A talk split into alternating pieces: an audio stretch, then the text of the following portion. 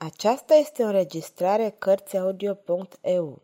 Pentru mai multe informații sau dacă dorești să te oferi voluntar, vizitează www.cărțiaudio.eu. Toate înregistrările Cărțiaudio.eu sunt din domeniul public. Michel Zevaco Crimele familiei Borgia Capitolul 1 Primever Roma Capitala antică a lumii civilizate dormea, cufundată într-o tristețe apăsătoare. Un fel de teroare misterioasă și profundă aprinsese cetatea până la străfundurile sale. Roma tăcea, se ruga, Roma se sufoca. Acolo unde odinioară vocea puternică a lui Cicero făcuse să răsune tribuna unui forum tumultos, acum s-amoldeau voci sinistre. Acolo unde altădată Gracchus luptase pentru libertate, acum apăsa greutatea, despotismul sumbru și sălbatic al lui Rodrigo Borgia. Și Rodrigo Borgia nu era decât una dintre cele trei persoane amenințătoare care domneau peste cetatea cetăților. Rodrigo avea un fiu care, mai mult decât el, reprezenta violența și o fată care, mai bine decât el, simboliza viclenia. Fiul se numea Cezar, Fata se numea Lucreția. Suntem în luna mai a anului 1501, în zorii secolului XVI. În ziua aceea, soarele se ridicase prin cerul senin. Dimineața era strălucitoare. O bucurie imensă plutea în aer. Dar Roma rămase înghețată, rece, căci preoții domnesc pe pământ. Totuși, în fața porții mare a castelului Saint-Ange, fortăreața care în apropierea Vaticanului înăța odioasele sale turnuri, oamenii din popor s-au adunat curioși. Desculți, în zdrențe, cu bonete frigiene soioase pe cap, ei contemplă cu admirație plină de respect un grup de tineri seniori care, strânși în piață, fac paradă, discută gălăgioși, râd în hohote și aruncă câte o privire disprețuitoare mulțimii care de departe îi invidiază. Acești cavaleri, îmbrăcați în catifea și mătase peste zalele fine, întrezărite abia printr-o mișcare a mantiilor strălucitoare, brodate cu fir de aur, călări pe cai superbi sunt grupați în apropierea castelului. Deodată, acea poartă se deschise larg. Se lăsă tăcerea. Capetele se descoperă.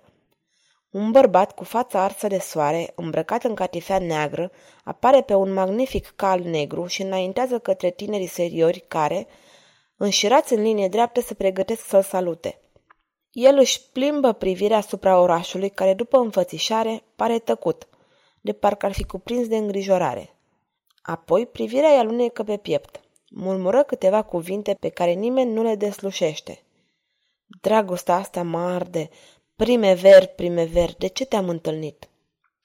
Atunci le face cavalerilor un semn cu mâna și mica trupă, lăzând și șușotind, pornește către una din porțile Romei, în timp ce printre sărmanii aplecați străbate un freamăr ce poartă cu el cuvinte repetate de guri dușmănoase și înspăimântate. Fiul papei, monseniorul Cezar Borgia.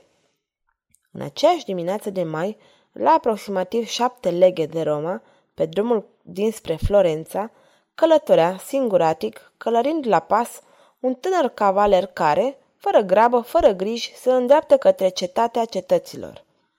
Să fie avut vreo 24 de ani. Costumul său era jerpelit, strențuros. Avea mai multe cusături pe vestă, iar cizmele din piele erau și ele pericite din loc în loc. Avea însă un aer mândru, cu părul lui lung ce-i cădea pe umeri în bucle naturale, cu mustața fină răsucită, cu talia zveltă, îndrăznesc clădită, cu ochii săi vii și pătrunzători și mai ales cu aerul său nevinovat și vesel care ilumina întreaga față. La naiba, zise el, iată că locurile acestea nu seamănă deloc cu priveliștile minunate ale dragului meu Paris, cu pădurile sale umbroase, cu hanurile vesele, în care se bea un vin atât de bun, unde fetele te întâmpină vesele. Hai, capitane, încă un pic, prietene, și vom vedea dacă nu cumva întâlnim vreun han cinstit unde doi creștini, cum se cade ca noi, ar putea să-și astâmpere setea. Capitan, acesta era numele calului, își ciuli urechile și o porni în galop. Nu trecuseră zece minute când, ridicându-se în scări, cavalerul zări în depărtare un mic nor de praf alb care se apropia rapid. Câteva clipe mai târziu văzu doi cai galopând. Pe unul dintre ei flutura o robă neagră, un preot, pe celălalt o rochie albă și o femeie. Aproape imediat, aceștia se apropiară de el. Tânărul francez se pregătea să o salute pe doamna în alb cu toată grația pe care natura i-o dăruise, când, spre marea lui uimire, și-a opri brusc calul și se întoarse spre el. Domnule, îi zise ea cu o voce tremurândă, oricine ați fi, salvați-mă! Doamnă, răspunse el cu căldură, sunt cu totul al dumneavoastră și dacă îmi veți face onoarea să-mi spuneți cu ce vă pot fi de folos. Scăpați-mă de acest om! Cu degetul arătă spre călugărul care se pornise și care ridica din numeri disprețuitor. Un om al bisericii, exclamă francezul. Un demon, vă rog ajutați-mă să-mi continui singură drumul. Hei, domnule călugăr, ați auzit? Omul în negru nu-i aruncă nici măcar o privire celui ce îi vorbea astfel, ci se adresă tinerei femei. O să vă căiți amarnic, dar va fi prea târziu. Liniște, călugăre, spugni tânărul cavaler.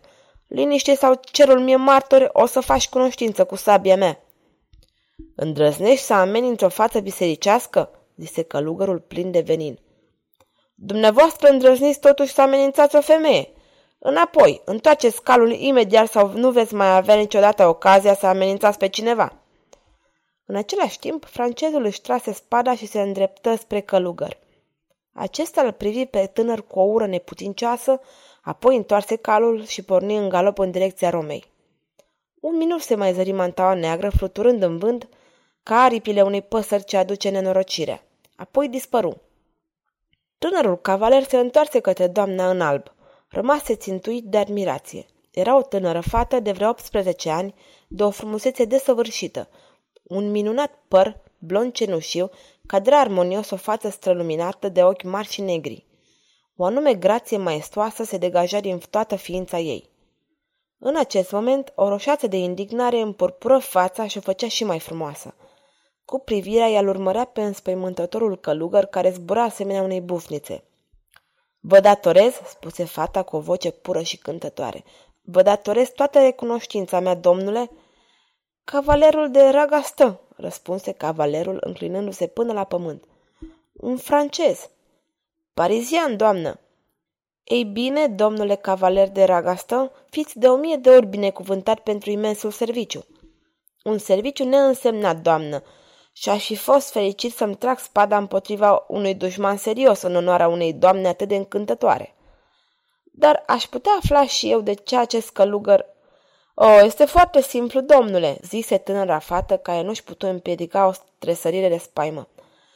Am făcut imprudența de a mă îndepărta singură mai mult decât trebuia. Acest om s-a apropiat brusc de mine, mi-a adresat câteva cuvinte jignitoare, am vrut să fug, m-a urmărit. E clar că nu spunea tot adevărul. Și dumneavoastră nu-i cunoașteți? reluă tânărul. Ea ezită un moment, apoi hotărându-se. Îl cunosc din nefericire. Este un alt a unui om rău și puternic. O, domnule, spuneți că nu este un dușman serios? Din potrivă, acest călugăr pentru dumneavoastră va fi de azi înainte un dușman de temut. Dacă îl veți reîntâlni, fugiți. Dacă soarta dumneavoastră vă va aduce vreodată în preajma lui, nu acceptați nimic din ce vă va oferi. Temeți-vă de paharul de apă pe care vi l-ar oferi, de fructul din care va mușca jumătate și vă va oferi cealaltă jumătate, de arma pe care v-ar oferi-o, rugându-vă să o acceptați. Și mai ales temeți-vă de a nu fi aruncat în cine știe ce chilie uitate a, a castelului Santange. Călugărul pe care l-ați văzut se numește Don Garconio. Doamnă, zise cavalerul de Ragaston, vă mulțumesc pentru grija ce mi-o purtați, dar nu mă tem de nimic, adăugă el îndepărtându-se. Trebuie să vă mai cer o favoare. Vorbiți, doamna mea. Vă rog să nu vă uitați în ce direcție am să plec, să nu încercați să aflați cine sunt. Cum, doamnă, și să nu am nicio amintire despre această întâlnire pe care o binecuvântez? Nu voi ști nici numele pe care să-l pun acestei minunate fețe care mă va urmări din acest moment și îmi va înfrumuseța visele? Cavalerul vorbea cu o voce emoționată și caldă. Ea îl privi cu atenție nedisimulată. Un surâs îi apărut pe buze, jucăuș. Nu por să vă destăinui numele meu. Interese prea mari mă obligă să-l tăinuiesc, dar aș putea să vă destăinui cum îmi spun cei apropiați. Și cum vi se spune? întrebă francezul. Uneori mi se spune primever. Și făcând un semn de adio, fata în alb porni în galop și se îndreptă către Florența. Cavalerul rămase pe loc uimit de această tulburătoare și fragilă apariție. Privirile lui rămaseră țintuite la rochia albă care flutura într-un nor de pulbere. O văzut luând-o brusc la dreapta, tăind câmpia, apoi dispăru. Mult timp el rămase în același loc, în sfârșit scoase un suspin. Primever, zise el, frumos nume, primever, primavera, primăvară, e atât de frumoasă ca primăvara în floare. Dar la ce bun să mă gândesc la asta, fără îndoială că în mai puțin de o oră mă va uita. Ei, și ce ai putea spera, sărmane aventurier? Cu această reflecție melancolică, cavalerul de Ragaston își continuă drumul către Roma. Sfârșitul capitolului 1